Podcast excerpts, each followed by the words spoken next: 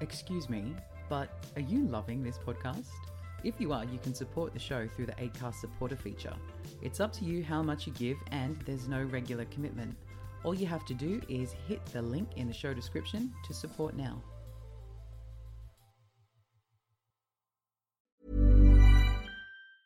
Ever catch yourself eating the same flavorless dinner three days in a row? Dreaming of something better? Well, HelloFresh is your guilt free dream come true, baby. It's me, Keke Palmer. Let's wake up those taste buds with hot, juicy pecan crusted chicken or garlic butter shrimp scampi. Mm. Hello Fresh. Stop dreaming of all the delicious possibilities and dig in at HelloFresh.com. Let's get this dinner party started.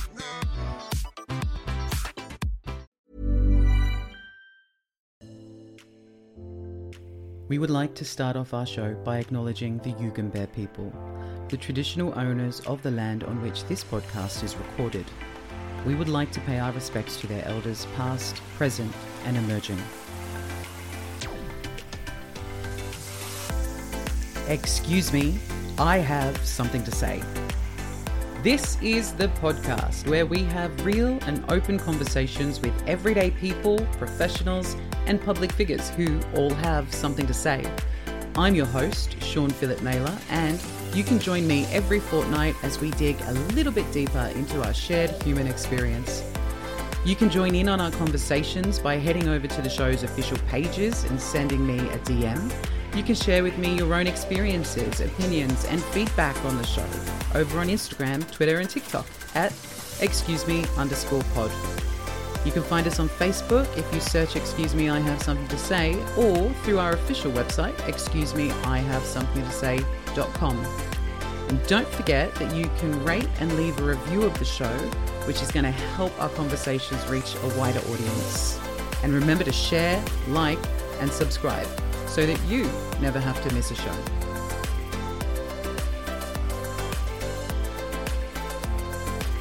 Hi, guys, welcome back to the show.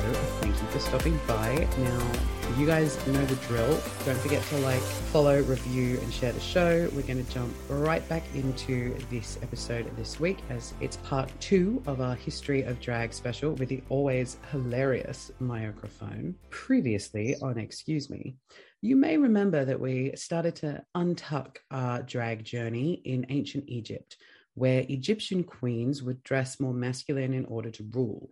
We then jumped across to ancient Greece, where we witnessed the birth of the early theatre scene, where men would perform the feminine roles. This practice continued all the way through the Middle Ages across Europe, where the Christian church continued the tradition of banning women on stage. In 17th century Japan, the art of kabuki was being celebrated, whereas in England and Europe, Shakespeare was putting on plays with men in all the roles.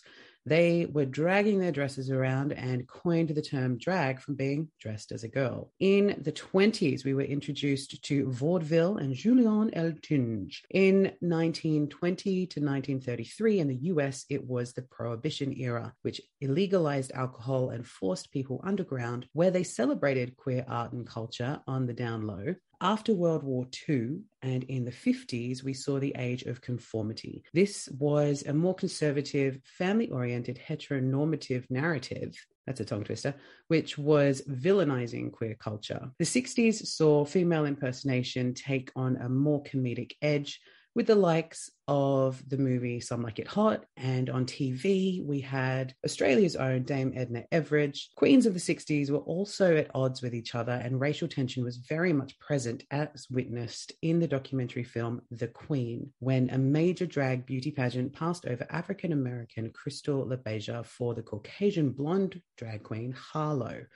LaBeija stormed off the stage and passionately denounced the scene's perverse habit of rewarding white queens at the expense of queens of color. So, Maya, we actually covered a lot on the last episode before the wine took hold of our souls and things went uh, rapidly downhill.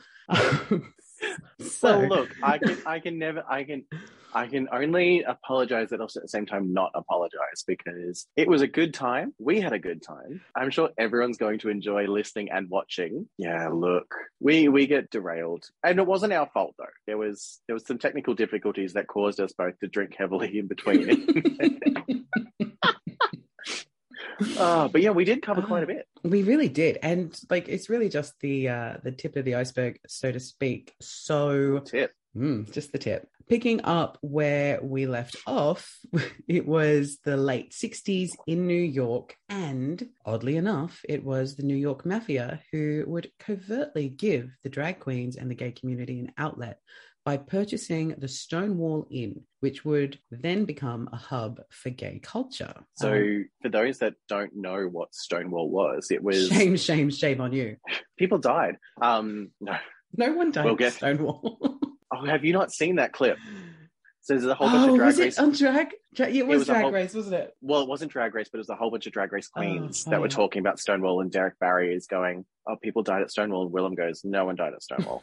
anyway, Stonewall was a safe haven for the queer community to come and live life freely. The unfortunate thing was, even though it was classed as like a speakeasy, you know, like underground, the police still knew all about it. They would raid it constantly and arrest people for not only acts of homosexuality, but for dressing in either drag or being an open transgendered person back then. Because back in those days, you had to have a I really should have researched this properly before, but I'm fairly certain you had to have three articles of your assigned gender's clothing on at all times. Any less than, you could be arrested. So the police used to constantly raid Stonewall because it was easy arrests for them. Mm-hmm. And because back then, I mean, still is now, but we'll touch on more of that when we get to it. But because religion still played such a big part in how the rest of society would view homosexuality and drag as a whole, the police used to constantly target it because it was it was the thing. It was the easiest way. So Stonewall became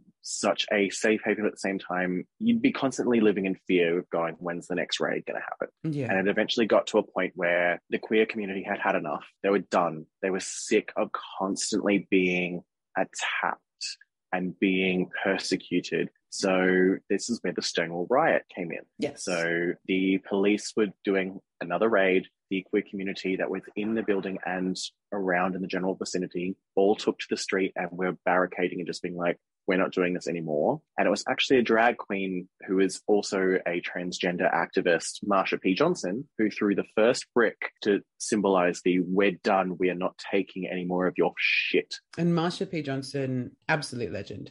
Um, oh, absolutely. Has been affectionately known as the Rosa Parks of the LGBTQ movement, uh, galvanizing the community against their oppressors and leading to the creation of the Gay Liberation Front. Like that is huge.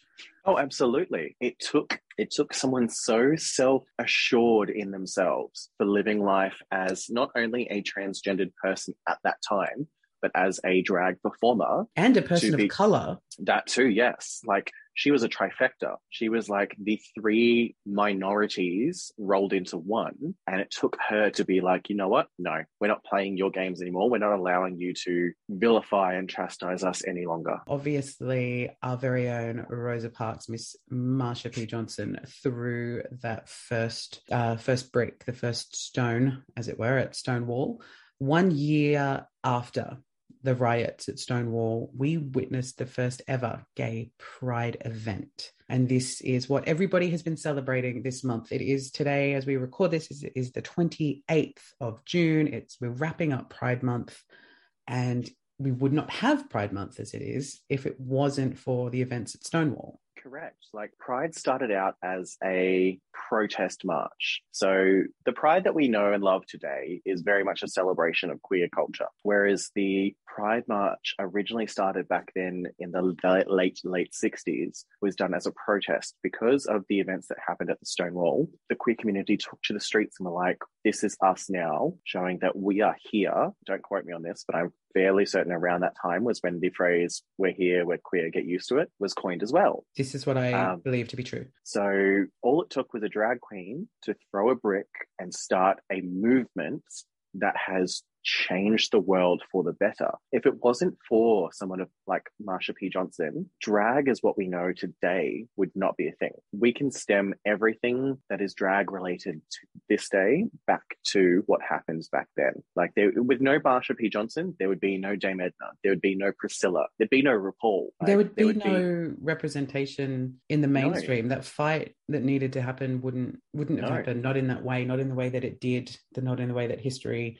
has recorded it to have done. No, we would be in a whole different, a whole different state these days if those those riots and those protests didn't happen. Were they a good thing? Absolutely not did they cause a good thing to grow from it? Yes. Exactly. And that's a nice sort of segue into the fact that after witnessing the the Stonewall riot inspired by what happened in New York, activists in other cities all over America organized their own gay pride celebrations, which would eventually inspire similar pride events around the globe. So it really. Like our very own Mardi Gras. Like our very own Mardi Gras, which was founded by the 79ers, I believe. They or were they 79ers or the 76ers? Oh, it could be 76ers. Yeah, I yeah, I, can't, I know it was the late 70s. I can't remember if it was 76 or 79. But yeah, it was only not even 10 years after Stonewall that we had our own movement here in Australia with the first ever Mardi Gras. And now Mardi Gras is one of the world's biggest pride events so here the, in little old Australia. Here in little old Oz, south of south of the equator, this is how we do it. The fight for acceptance and equality continued to grow throughout the 70s with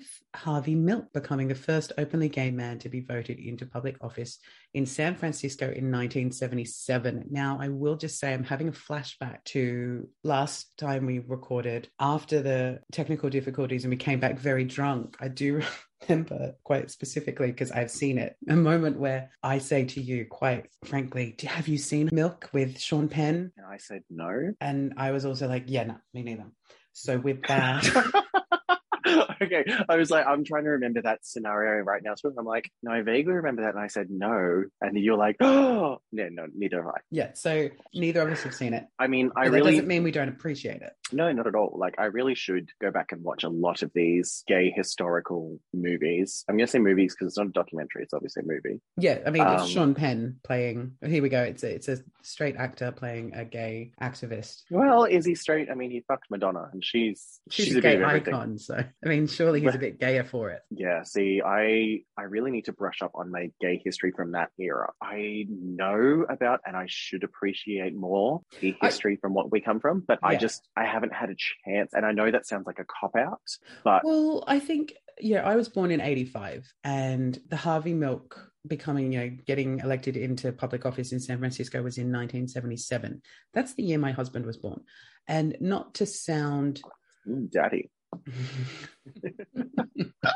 not to sound kind of arrogant and like you say self-righteous but it was it was before my time and it wasn't really something that i remember ever being spoken of or even in the media in australia or the uk because i obviously grew up between both. And see i i think a big thing for that though is because gay and queer culture is not taught in school. No and it should be like, but we could we could easily sit here and rattle off a whole bunch of boring straight history from around the same time that we were all taught and we all were drilled into us and going, yep, this is what happened. Yep, we could all rattle off that bullshit. But queer history and queer culture is not taught in school. So therefore, as fledgling baby gays growing up, especially too when you're still growing up as in the era that we grew up in, in the mm-hmm. closet, when you're growing up with no knowledge of the world that you're about to come into because it's still deemed as taboo and inappropriate and you can't you can't be talking about, they can't be learning about that shit. We have to find it ourselves. And depending on where you live in the world and what your accessibility to resources are, you're very limited in what you can divulge into in our history. Mm-hmm. And so I was in the, I was in Western Australia, and you were like in bumfuck nowhere.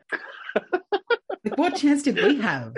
We weren't we weren't in New York being taught about Stonewall and all of the things. No, no, like I didn't even I... know another gay person like in forever. Well, I mean, like I knew one in high school only because he was out and raging homo, but I was still not sure as to what I was back then. And like it, it's so confronting when you don't know and you're still being told that that thing you possibly might be is so wrong. hmm Like I, I know we're jumping ahead a little bit here, but just while I'm on this little tangent, like drag for me was very much a no, like a non, like drag queen was seen as a joke, as a mockery. Like I remember the first ever drag queen I saw on television was RuPaul, and that was in the very Brady Bunch movies, and she played Jan's guidance Oh, counselor. honey, you're such a baby. So that was my very first experience of a drag queen. Oh, sorry, no, Dame Edna. But I didn't know Dame Edna was a drag queen. I just Dame Edna was an old woman. Yeah. I mean, she still is and was and will always be a random old bitter woman. We don't talk about old mate who plays her. He's very much cancelled. Don't worry, we covered that in part one. Oh, fuck, we did too. but yeah, so like RuPaul was my first ever experience in with a drag queen, and it was still seen as a joke. And then you never saw drag queens on television. Anytime you saw any sort of semblance of drag was straight men like chucking on a dress and a ratty wig and like doing some sort of shitty routine. Like drag was not seen as anything glamorous or an art form Yeah. until now recently. So us growing up, we came. From, I'm not saying we came from a harder time because I mean all the ones coming from before us had a lot harder time. Mhm. But as the generations have gone on, it's become easier and easier to have accessibility to queer culture, to queer history, to anything that's related to Oh. the queer community. Definitely. Benny and I talk about this all the time in the fact that, I, as I mentioned, he was born in 77, I was born in 85. And between the two of us, there's quite, it's like an eight year age gap or whatever it is. And we'll often have conversations when we watch queer content on TV and say, gosh, I wish there was this much visibility when we were Oh, younger. 100%. Can you imagine how much different society, especially of our generation, would be these days if we got to grow up seeing all the stuff that these kids are seeing now? Like if Mhm. we had our Love Simons, if we had our Queer as Folks, if we had our Drag Race, if we had our gay characters and stuff like Gossip Girl and can't remember anything else Well, right now. practically every, every show that's on TV now has, Yeah. has Oh, our- representation somewhere. or our Will and Graces. Like if we if we had that sort of representation back when we were growing up and we were we were allowed to think that it was normal, which it is, an acceptable part of society, our generation and the queer community itself would be a hell of a lot different these days. But Mhm. even more so if it was before us. If gay was never seen as a bad thing and was allowed to flourish and grow, our community as a whole would be vastly different these days. it's like the the argument or the the comment we've always been there like just going through this drag history with you. We're not talking about gay people. You don't have to be gay to do drag. And Yeah, mm, I do, I agree and disagree with that. I mean, you don't have to be gay to do drag, hundred percent, but it is so enveloped in queer history and queer Yes. culture that if you're coming from a straight perspective, there are nuances and details and things that relate to drag that you cannot. I want to say sympathize, but I think it's more empathize. Yeah. Yeah, empathize with because drag was always seen as a protest. Drag was always seen as a fuck gender gender typecasting, fuck all of that sort of stuff. we had harvey milk in 77 real life story we're not talking about the sean penn movie the real life harvey milk who became elected sorry who was elected into public office in san francisco in 77 drag Can I make culture. a really bad joke here? please yes Just a really, really bad joke. I haven't seen Har- I haven't seen Milk yet, the movie, because I'm lactose intolerant. this is a terrible joke I said it was a bad joke. it's terrible. Uh, okay, so drag culture was slowly sliding into the mainstream society with incredible drag performances like that of Tim Curry in 1975's Rocky Horror Picture Show and the gender bending aesthetic of the incomparable Mr. David Bowie. The good thing with Rocky Horror is you had Tim Curry, who, correct me if I'm wrong, but I'm pretty sure he is a member of the queer community. Um, he was rumored to be after the Rocky Horror, but he has said he is not. It isn't wrong to wonder. He is an icon, and I can imagine kids who identify in the community would want to know does his status change how people treat him or should treat him? No, it should not. That is from, it's on a website called Quora.com, and that is a comment from Donna Mixon. So I don't know who Donna Mixon is. Uh, I'm hoping she has her information correct. If she doesn't, and Tim Curry, should you be listening to this and you want to reach out, you go, girl. We got so you. okay, no, now now that you mentioned that, yes, that actually does sound familiar. I do know that the creator of Rocky Horror, the guy that plays Riff Raff in the movie, Yes. Is actually queer. Um, so he is gay, and he wrote the he wrote the movie. Well, he originally wrote the play because it's originally a broad, well, not Broadway, but it's originally a theatrical play Mm-hmm. that was then turned into a movie that was then readapted for the stage. So I know that he originally wrote it. There's also a sequel to it that was really bad. What? Have you seen the sequel? Oh, I didn't it's so bad. There was a se- anyone we know. No, there is literally Not like a so- Michelle Pfeiffer pulling out a Grease 2 moment. No, no, no, no. So like the all of the characters are recast with unknowns. Oh, no, no. So like Brad and Janet are back, but cast but played by complete unknown actors. The movie was panned. I, oh, what's it called? Something to do with lipstick. It was called sh- Lipstick. Shock Treatment? Oh, shock Does that treatment. ring a bell? That's right. Yes, yes, yes, yes. Shock treatment. Yes, because it's something to do with a game show that Brad and Janet end up going on from memory. I mean, we'll Google this later, but yeah. So I'm We'll put, sure we'll put links in. You guys can go watch it. something to do with a game show that they end up going on. It's still got ties to the original Rocky Horror, but very loosely. It's just it's bad. Um, but yeah, Rocky Horror was originally panned, like it was deemed as offensive, inappropriate at the time. Members like Tim Curry, Susan Sarandon, I think they were the only two really big names in the cast at the Mhm. time. Well, Susan Sarandon was still an up and coming actress; she wasn't even a well known name at that point in time. They almost had their careers ruined in Hollywood based on this movie, um, and it wasn't until years later that it got cult status by then being shown at midnight screenings in the theaters, where all of a sudden it became an interactive experience where we had members of the queer community going to these sorts of screenings because they felt it was a good representation of us as a people of being ostracized and excluded and trying to fit in with the normal society. You had queer queer people that were dressing up in drag going We as do love your to dress up. yeah, as your Columbias, your Magentas, your Janets. So they'd have people from the audience portraying the cast members and acting out the movie up in front of everyone while the movie's playing. And you'd have usually drag performers portraying the female roles because it became such a cult thing and such an iconic thing for you to go to one of these midnight screenings and be a part of the live cast. I love it. I love it. Love it. It was also, um, I mentioned before that in 75, the world was also getting to know David Bowie and his sort of gender bending aesthetic, like the makeup, Yes. the clothes. It's ironic when you get, especially your older community, your older straight community, that sit there and say, oh, we didn't have any of that back in my day. Um, David Bowie.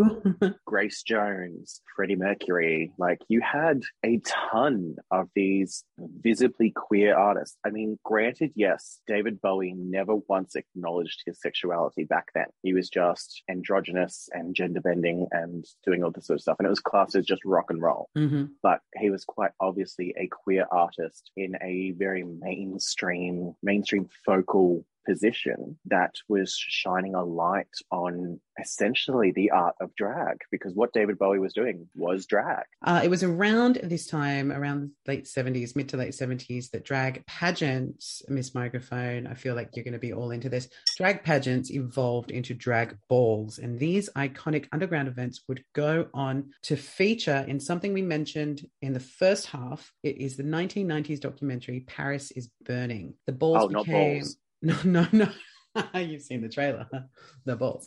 Um, the balls became a place, namely for queer people of color to walk the runway, emulating parts of mainstream society of which they were still largely excluded from. So you seemed really excited in part one when we were talking about Paris is burning. So go for gold. Oh, tell, us, tell everyone. Oh, because I absolutely like Paris is Burning is one of my favorite things to watch of all time because it's just such a unfiltered, unrefined, raw grasp on the queer landscape of the time. And balls were such a they were an underground thing, but they were a massive thing in our community. You had to be invited to a ball. You couldn't just attend. You were not allowed to just show up and go. You had to be invited to attend a ball. And it was even more exclusive to be one of the ones participating in the ball. So you had legendary drag houses. So you had your houses, which were essentially a family. They were a close knit group that you had a mother and a father of the house that would take fledgling gays under their wings and essentially nurture them and help them grow within the community. So I know about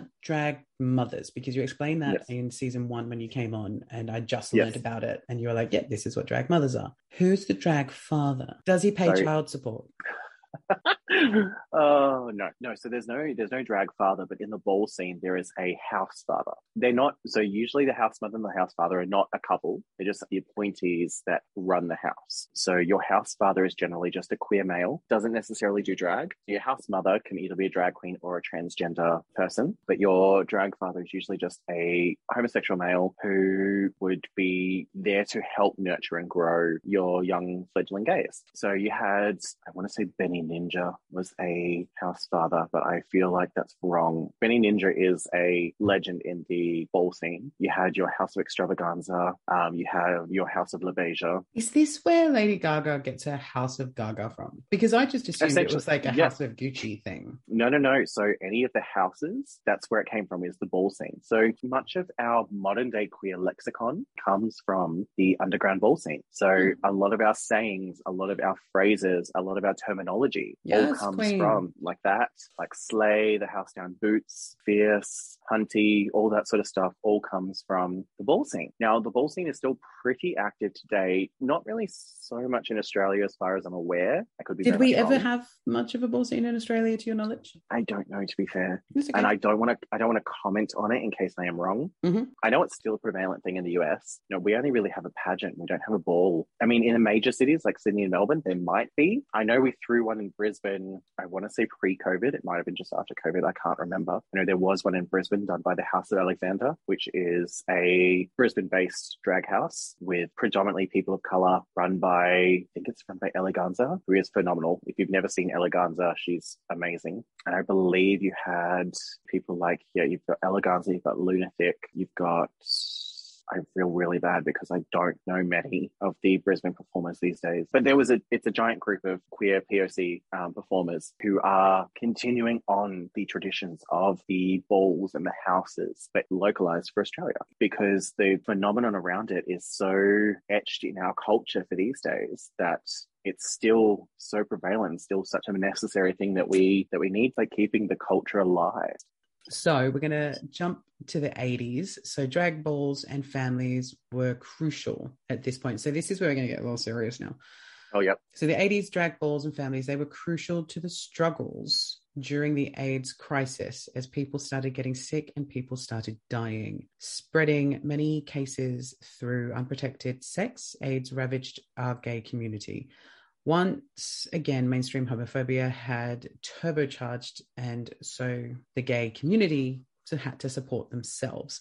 Now, during this time, house mothers educated their drag children about safe sex and they provided healing for the deep emotional trauma of those who were living with AIDS. Drag queens within their queer spaces provide the, provided the community with what straight society would not.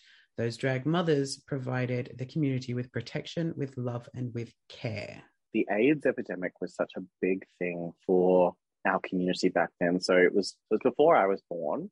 Because I was born in 89. But yeah, the AIDS epidemic being so rampant through our community. But that's why movies like Rent are so great at showcasing what that era was like for our community. So AIDS was rampant throughout the entire thing, and it was usually a drag queen that was taking care of others and trying to bring light to a very, very dark era in our history. You had drag queens hosting charity events, hosting fundraisers, hosting vigils. You had drag queens essentially as the forefront, as the beacons of hope for our community to be able to pull through such a horrible, horrible epidemic that killed a vast majority of the queer community. And all because society was not educating queer people on one, safe sex, but also two, the horrific nature of what AIDS could do to people. The only way you were learning about AIDS back then was if you found out someone you knew had it, and then you got to see exactly what they were going through.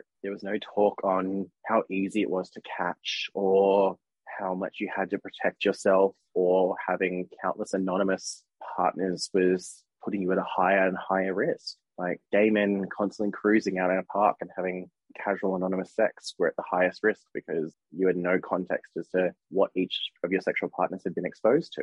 And it was all all drag queens that were helping bring a lightness and a and a sense of yeah, like I said, hope to this era. Um, another another great family to the the you know yeah. young queer people, not just young queer people, all the queer people who were affected personally by by HIV and AIDS didn't have a family anymore mm. because so many people were just disowned and I was cast out as soon as your family found out that you had AIDS, nine times out of ten, most of the queer community that had it were kicked out of home and were and, left you know, That also comes from the ignorance of the fact that people just, or they just didn't know how they were going to get it. It's not like you're not going to get cancer if you hug somebody who has cancer. There was just so much ignorance well, look about at, it. Look at the iconic the iconic photo that was so so controversial of its time um, princess diana shaking the hand mm-hmm. of an mm-hmm. aids patient and everyone freaking out going the, the princess is going to catch it the princess is going to catch it when you can't catch it just from touching someone and i know uh, there's so many of us growing up as queer kids where the bullies used to mm-hmm. make jokes about us having AIDS and about us being contagious and you know don't don't touch the queer boy or you catch it sort of thing. The AIDS the AIDS crisis is still such a stigma and still such a rampant joke when it comes to the queer community. I don't know many drag queens these days that still make AIDS jokes, but I refuse to make an AIDS joke on a microphone or in any sort of public forum because I just feel like it's not something that you should joke about. Just because you can doesn't mean you should. I think as well, like some things are funny, mm. some things are just some things are not funny. And like when nothing... you think about the collective, you know, for the queer community, and I'm not just talking about gay people, like the trauma that people experienced from from that, like obviously the people who who got AIDS and and who lost their lives to it but then you also think about, you know, the families, the friends, the drag queens, the lesbians, all of the people mm-hmm. within our community who really stood up and helped when nobody else would. Like there's it's like a Holocaust joke. Don't try not to make them. Like you can make you can make a joke. Like I'm very much I'm very much a believer in so Joan Rivers was one of the big forefronts oh, of it. I love Joan with the fact that she said that nothing is off limits when it comes to a joke, mm-hmm. which I I agree with to an extent. But it's all about the way you make a joke and the intent behind the joke. If the joke is to make someone feel better in a way of like distraction and like making light of a situation, that's fine. But if the butt of the joke is to directly insult and humiliate and make fun of someone, then I feel like that's when it's not appropriate.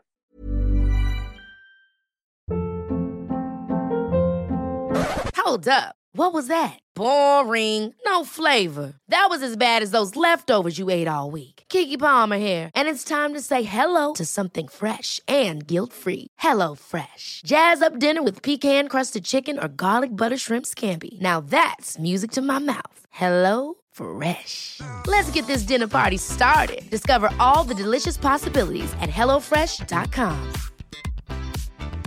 Quality sleep is essential. That's why the Sleep Number Smart Bed is designed for your ever evolving sleep needs. Need a bed that's firmer or softer on either side? Helps you sleep at a comfortable temperature? Sleep Number Smart Beds let you individualize your comfort so you sleep better together. JD Power ranks Sleep Number number 1 in customer satisfaction with mattresses purchased in-store. And now, save 50% on the Sleep Number limited edition Smart Bed for a limited time. For JD Power 2023 award information, visit jdpower.com/awards. Only at a Sleep Number store or sleepnumber.com. We're going to move on from the AIDS epidemic now and we're going to go and we're going to talk about drag icon who starred in many, uh, many of director John Waters' movies. The icon Divine. She was phenomenal. She was a drag superstar before drag superstar was a thing. Have you seen many John Waters films? Crybaby. I love Crybaby. Johnny Depp. Ah, see, I was not a fan of Crybaby. I don't know why I loved it so much. I was obsessed. My sister and I were both obsessed with with Crybaby. But um or were you obsessed with Johnny Depp? Look, my sister was. She had a book. I remember it well. There's a particular picture of Johnny Depp like in these lights, and he had his like scruffy, grungy hair, and he was playing guitar. And I mean, yeah, it was really about the content of the movie, mm-hmm. not mm-hmm. that jailed scene kissing with the all the tongues and the. Mm-hmm.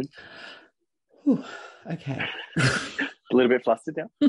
um, um, John Waters, yeah. So, So yes, the iconic drag queen who gave no fucks. when she, I'm pretty sure it's the movie Pink Flamingos. Is it? Yes, Pink I'm Flamingos. not sure. I'm not sure. I just know she did it. I've never seen it. So I'm pretty sure it's in the movie Pink Flamingos where she eats dog shit, and it's it's legitimate. Um, like it's not prop, it's not fake, it's legitimate from a dog. Because a lot of John Waters films back then were all done for shock factor. Well, that's it. Um, John Waters said about the the eating of the dog poop that it was done for anarchy and it worked as Mm. anarchy. All of his movies were done for shock factor. Like Divine, there's the one where Divine plays. Edna Turnbull. no, Divine never played Edna, Edna Turnbull. No, she did. Apparently, I read this. Uh, please correct me if I'm wrong. Edna Turnbull in the original version of Hairspray and was the inspiration behind Ursula for Disney's was- Little Mermaid. She was the, uh, the inspiration behind Ursula, but if she played Edna Turnblad on stage, maybe, but in the Oh, original okay, movie, it's uh, the original movie. Edna Turnblad is played by Har- Harvey Fierstein, not Weinstein, Fierstein. But yeah, so Divine was the inspiration behind Ursula, And it's Um, very clear, isn't it? Like there's no, oh, no 100%. denying that. Actually, she was the first choice to voice Ursula as well. Really? Who did voice Ursula? Do we know? We don't know. Uh, Pat Pat Carroll. Um, On a side note, Alyssa Milano was the uh, original inspiration for Ariel, the Little Mermaid. A young Alyssa Milano. Right, which makes sense because Little Mermaid came out in my birth year, uh, so 89. Yeah, so Pat Carroll voiced. So originally, Divine was the inspiration behind Ursula, and they wanted her for the role. And then the studio was like, no, no, it has to be a female. And they Mhm. originally asked Bea Arthur, and Bea Arthur turned it down because remember hearing that once upon a time. Yeah, so because Bea Arthur couldn't sing Poor Unfortunate Souls and didn't want someone else singing it instead, so it then went to Pat Carroll. Um, Huh. who did a phenomenal, a phenomenal job with Ursula. Like for me, that voice is Ursula. Yeah. Body language. Also, Little Mermaid, first movie I ever saw at the cinema. My mum took me with my auntie and my cousin, uh, and I was a tiny, tiny baby person. I had it on VHS.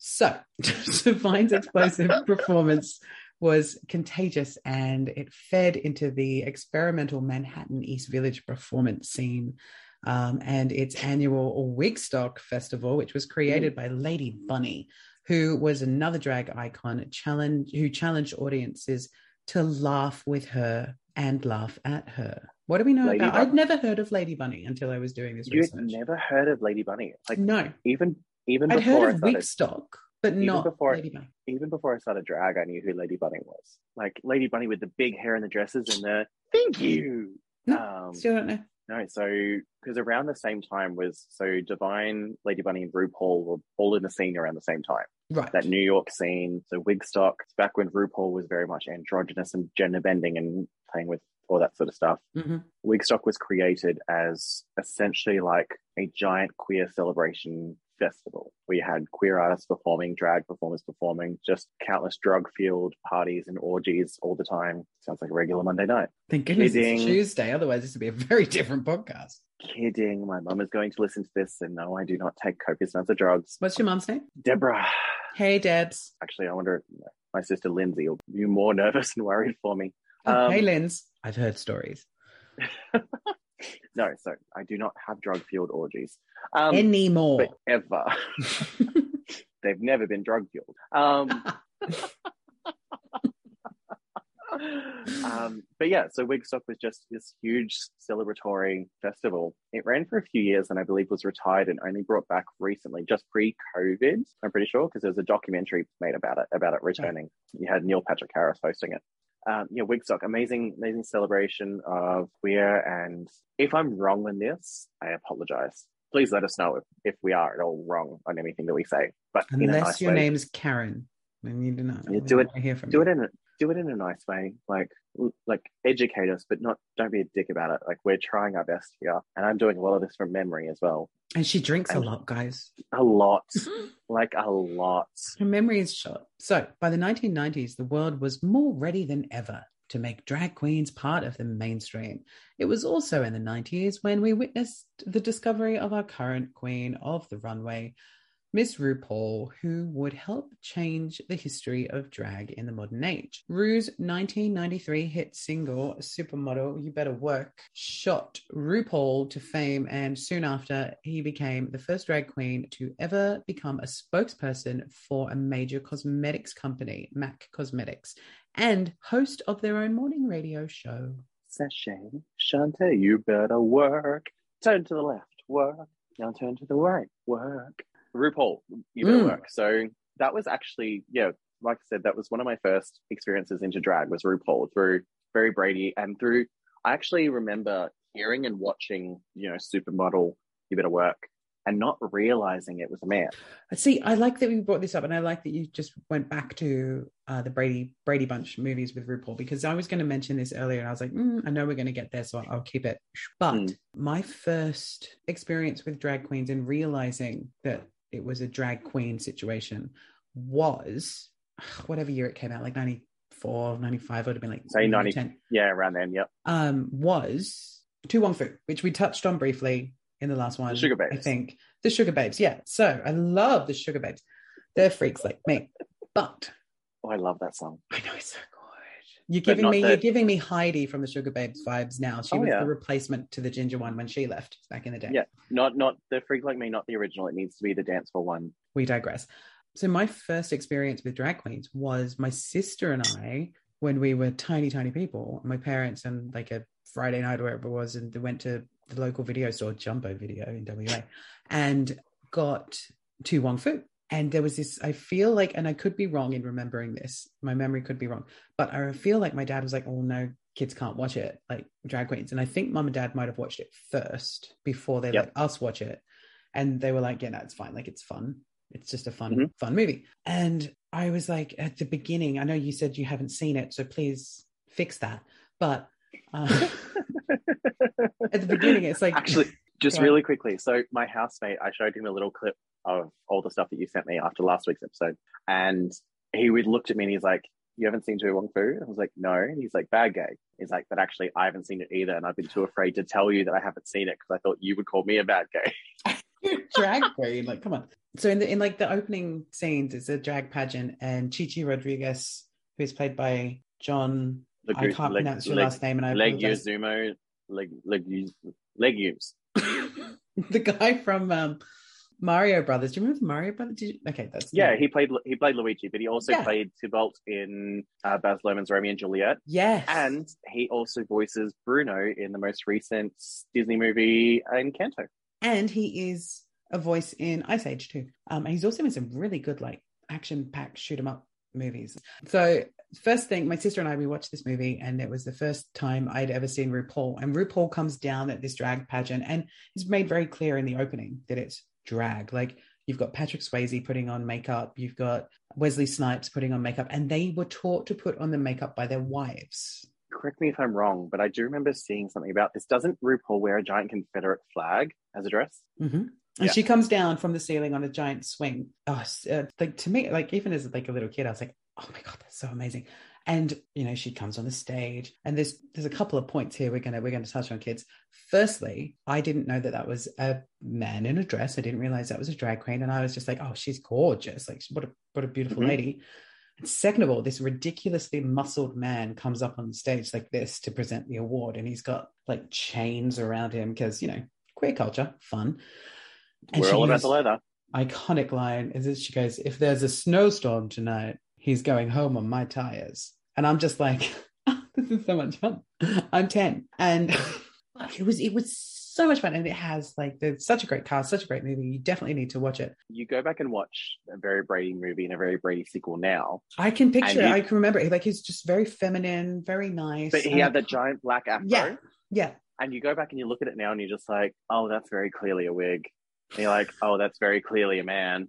Um, but back then you're like, oh, okay. But even, okay, so RuPaul was also in the, music video for Love Shack for the B-52s, dancing around as a background dancer. But yeah, RuPaul coined the term supermodel of the world because prior to RuPaul, models were never called supermodels. Um, models were just called models. The term And so supermodel this was from RuPaul's song. Okay, yeah, so the term supermodel was coined from RuPaul, but RuPaul was a first for essentially for the queer movement in the fact that he was the first ever mainstream queer artist that was openly celebrated and accepted. Because prior to that, I can't think of a single gay celebrity that was open and actively celebrated. Drag What else happened queens in the 90s? well, in the 90s, let me tell you, in the 90s, drag queens became less of a punchline, and new movies like The Adventures of Priscilla, Queen of the Desert, and To Wong Foo, thanks for Oh. Julie Newmar, pictured drag queens in a more flattering light. And then in 09, RuPaul premiered the reality competition RuPaul's Drag Race. Now, before we touch on RuPaul's Drag Race, being Australian, being an Australian podcast, being an Australian queer podcast, I feel like we might just need to touch on Priscilla. I was gonna say, like, can we at least can we at least talk about Priscilla a little bit before we get into Drag Race? Um, we did have Cock on a Frock on a Pod as uh, a statement piece from last week, which you appreciated. And I Oh, appreciated great. it. You appreciated it. Oh, great! Just what we need. Another cock in a frock on a rock. Again, in the 90s, Priscilla, I remember watching Rage and the music video for I will survive, or I love the nightlife. I Love the Nightlife would come on. And it had Hugo Weaving. right? And- Action. Yes, great. And it had Hugo Weaving, and he was putting on the makeup and get, you know, in, in the music. No, no, video. no. Oh, wait, Remember, he he leaves wasn't his putting on- family. No, so gonna do drag. he wasn't putting on he wasn't putting on the makeup. He was slowly turning into his drag persona, and like it was freaking him out because he was doing little things, and he was like putting his arm in a shot and then pulling it back, and all of a sudden it had like nails and things on. He was freaking out, That's right. and then all of a sudden he was wearing heels and like fishnets, and he was going, go, "What the hell?" I then specifically remember him walking out the door in drag with his kids sitting there going, huh? Mm, because yeah, he all of a sudden turns into this. Um, was he a bus driver? I feel like he was a bus driver. Sounds familiar. But yeah, he turned into this glamorous drag version of himself. But Priscilla, yeah, so Priscilla is, played such a huge role in taking drag mainstream. It's, I'm pretty sure it was an Academy Award nominated film. I don't think we won anything for it. First time an Australian film got such international attention, but also to first time that drag got such a light shone on it in a way that wasn't negative or derogatory or made us the butt of a joke. I mean, there was lots of jokes aimed at drag queens in it, but it was done in a done in a way to paint us in a better light and show that you know you can have drag queens that have kids and want to support their kids and drag queens that live normal lives. And i mean it was a shame that none of the cast were queer people. They were all heterosexual. Even trans character bernadette played by heterosexual actor speaking of which the most recent production of priscilla that's going to happen on the gold coast here has for the first time a transgender performer portraying the role of bernadette previously has always been portrayed by a straight male we've got legendary performer from adelaide bonnie britt watkins portraying bernadette in it. You've got carlotta that's also a part of this production but she's not a major role in it. But yeah like it's taken that long for someone to portray like a trans person to portray a trans person in a trans role. Are you going to Um, go see it? 100% i'm good friends with the director matt ward. Um, oh, great. We'll go see it together then. yeah i want to go like see it. at the star yeah, let's go there. i'm gonna I've go not, drag. I've not seen anything at the Star since I saw Tina Arena pre-COVID. Priscilla, amazing showcase. Uh, obviously, still problematic for its time. Like watching it back now, because you obviously had the Asian performer doing Mhm. a King Kong show, which these days would not be acceptable to do. But otherwise, showed us in an amazing light. And the fact that the town of Broken Hill has accepted the fact that it was such an iconic part of history, especially with the queer community. And that's why they now have the Broken Heel Festival every year, where it's like a pilgrimage for drag queens to travel from Sydney to Broken Hill. And they have a festival that lasts several days out there, and it's an amazing time. I'm still yet to go. It's on my bucket list to do in the next couple couple of years. I believe we're now up to Drag Race. We are. So in 2009, RuPaul premiered Drag Race, RuPaul's Drag Race for the first time. Audiences around the world were now able to see some of America's top drag queens perform in the comfort of their own homes every week. Over 100 drag queens have featured on the show, bringing with them bigger conversations around issues that affect the LGBTQIA plus community, such as gender identity, HIV, relationships, intercommunity discrimination, and mental health for all to see. Today, drag queens are able to build incredible careers in following through social media, live performances, YouTube, podcasts, Netflix, specials, appearances, and so much more. RuPaul and Drag Race really did, let's say, level up Mhm. drag in in the mainstream media. So I remember watching season one uh, back when it was on Lifestyle YOU here in Australia on Foxtel. So back in 2009. So I've I've essentially been watching Drag Race from the very first season, from the very first episode when it was first on air, not repeat, not reruns several years later, not streaming it now and going back and watching season one. Although I have done that recently, but I remember watching it the very first season and going, "Oh, this is fun. This is camp." I was freshly out at that time, but I remember sitting down and watching it with friends of mine, and they're like, "Oh, this is fun. This is interesting," because it was a whole different thing to what we'd ever seen before. I still had very limited exposure to drag back then as a what are we 2009 I would have been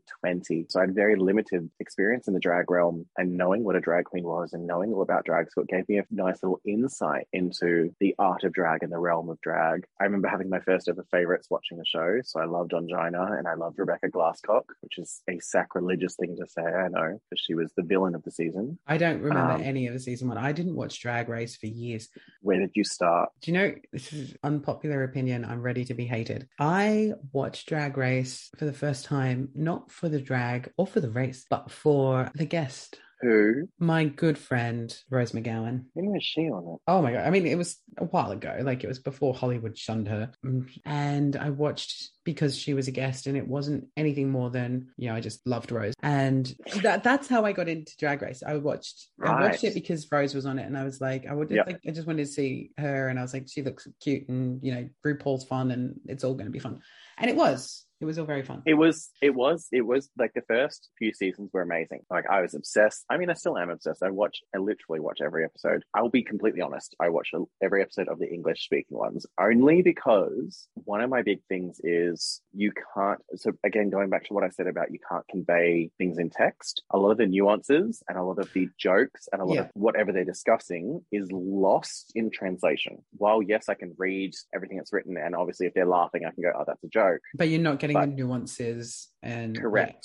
correct. It's the same as to how, for example, whenever we watch anything that's British humor, unless you are a fan of British humor, you're not going to get the the joke in the way that they intend it to. Same with Yeah. Aussie humor. And I find Aussie humor and British humor are very, very similar, very dry, depending on the comedian and the context of the joke. But yeah, unless you're a fan of this specific style of humor, you're not going to get the context and the nuances and the hubris of the of the joke. But yeah, Drag Race really like I loved it in the first couple of seasons. I do find that when it started to go fully mainstream was so season six was when it really started to take off. So seasons one through five were still very much a small time show. All those queens are still beloved, but you find that a lot of fans these days have not watched anything prior to say season nine or ten, and they might go back and rewatch them. If anything, they've all watched season six, where Bianca Del Rio one when Courtney Act was on the Mhm. show. You know, I was Um, only last year old when Courtney Act released her book, Caught in the Act, that I realized Yeah. that her name was a play on Caught in the Act. Oh, I didn't realize until just a couple of years ago either. yeah. I knew? she was just like Courtney Act, yep, cool. And everyone's like, oh, you have to say it in an Aussie accent to get it, like caught in the act. I'm like, I'm an Aussie and I didn't understand it. so with Drag Race, some of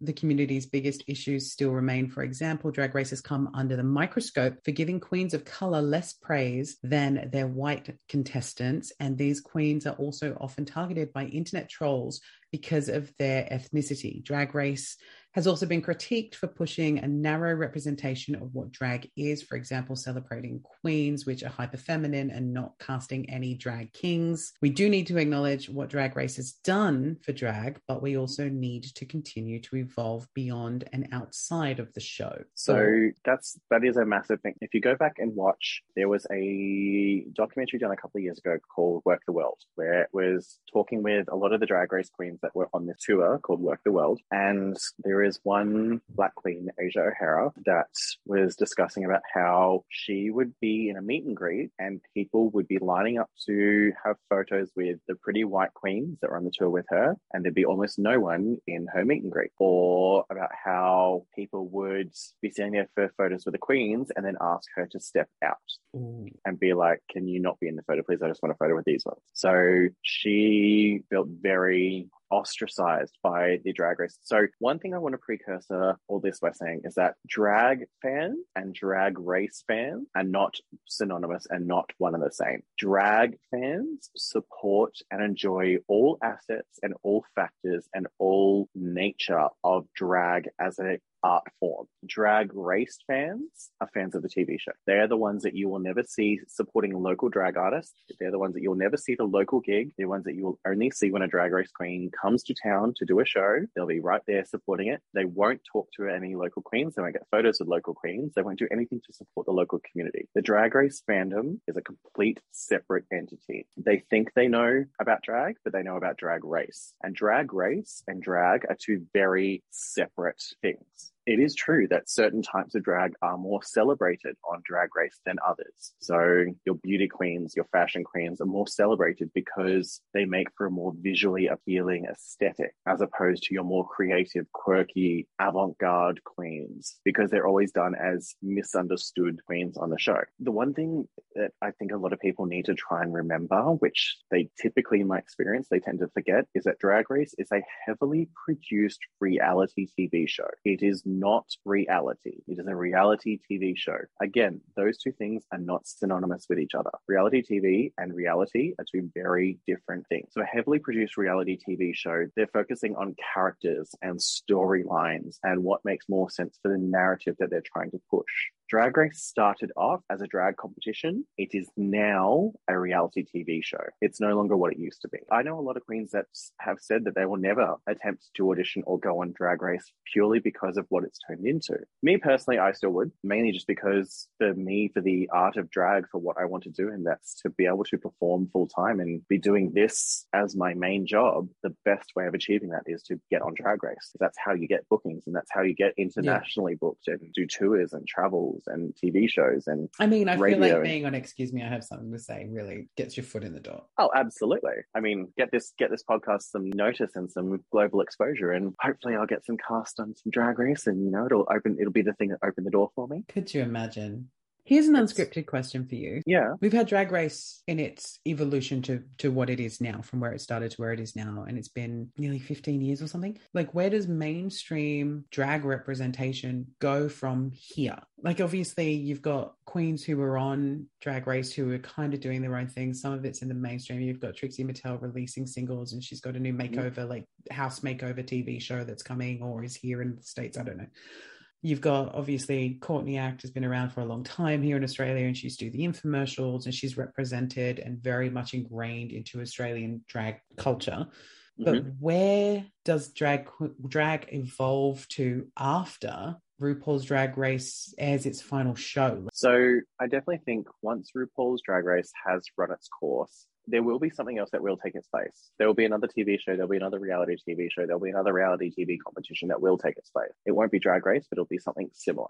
I think for us, drag going mainstream a lot of the queens that leave Drag Race, depending on their avenue and their niche that they carve out for themselves, like you've got fashion queens like Violet Chachki and Miss Fame from the show that now work actively in the burlesque and the fashion industries, respectively. So, like Violet Chachki is constantly doing burlesque shows, and Violet and Aquaria were the first ever drag queens to attend the Met Gala in full drag. Like you've got Miss Fame that's constantly over in Europe doing stuff with Vogue and with Elle magazine and and doing fashion runways and all that sort of stuff. So they're in that sort of mainstream industry. Then you've got people like Bianca Del Rio, who's constantly touring as a active working comedian. And then you're right, you've got people like Trixie Mattel and Adore Delano that are releasing music and Trixie going into more television. In 2018, we've got shows like Dragula, which plays on the drag race formula. And then we have shows like Pose, um, which have become more present, representing drag before Drag Race and showcase different styles of drag. And in 2022, I personally believe that the future is bright for our queens. So the best thing was the fact that Dragula came to showcase a all the different aspects of drag that Drag Race doesn't showcase. So you had drag kings, you had assigned female at birth performers, um, you had freak show drag, you had hairy drag, you had all these different drag aspects that Drag Race doesn't really feature on Dragula, which was great. And then the TV show Pose got to really showcase this is going back now to when we were just discussing about the ballroom scene. Pose was a great TV show showcasing early days of the drag ballroom scene and exactly the type of things that those performers and those people living in that era went through. Yeah, those sorts of shows are great, especially for our queer community. And then you've got other queer shows, stuff like Your Love Victors. At least these days, we're making more queer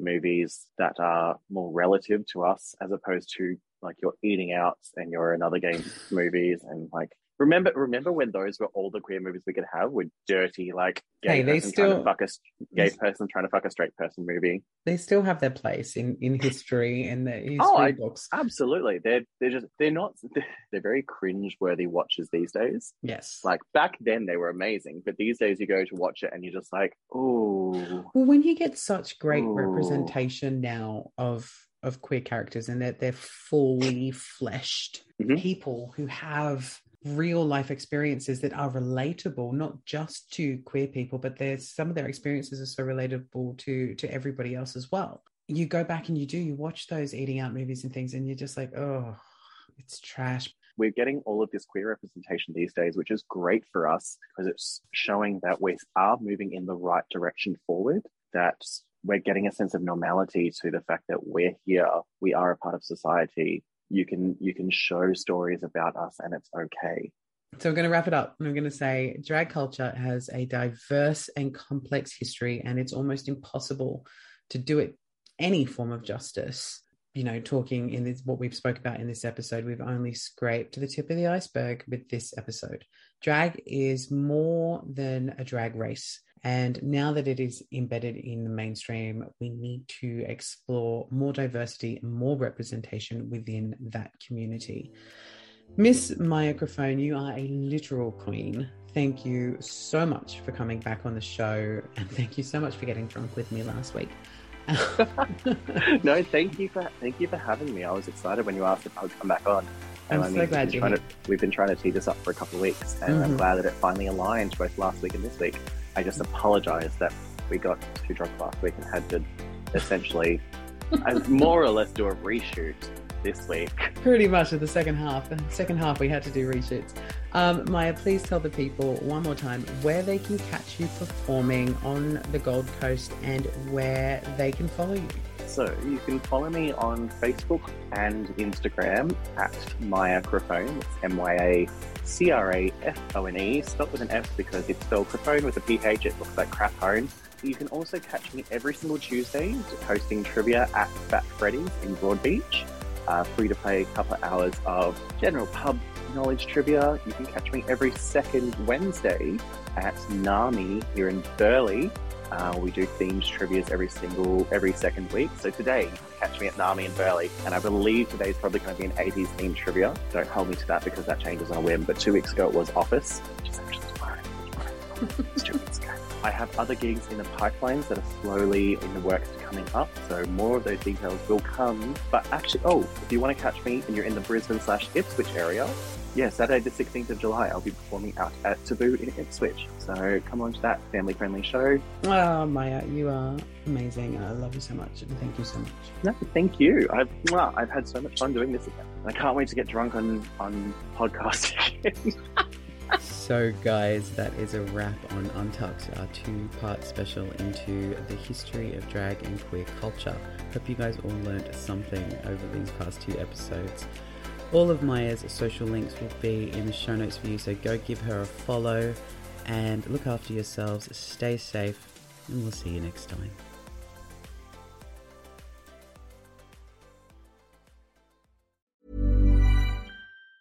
Ever catch yourself eating the same flavorless dinner three days in a row? Dreaming of something better? Well, HelloFresh is your guilt free dream come true, baby. It's me, Keke Palmer. Let's wake up those taste buds with hot, juicy pecan crusted chicken or garlic butter shrimp scampi. Mm. Hello Fresh.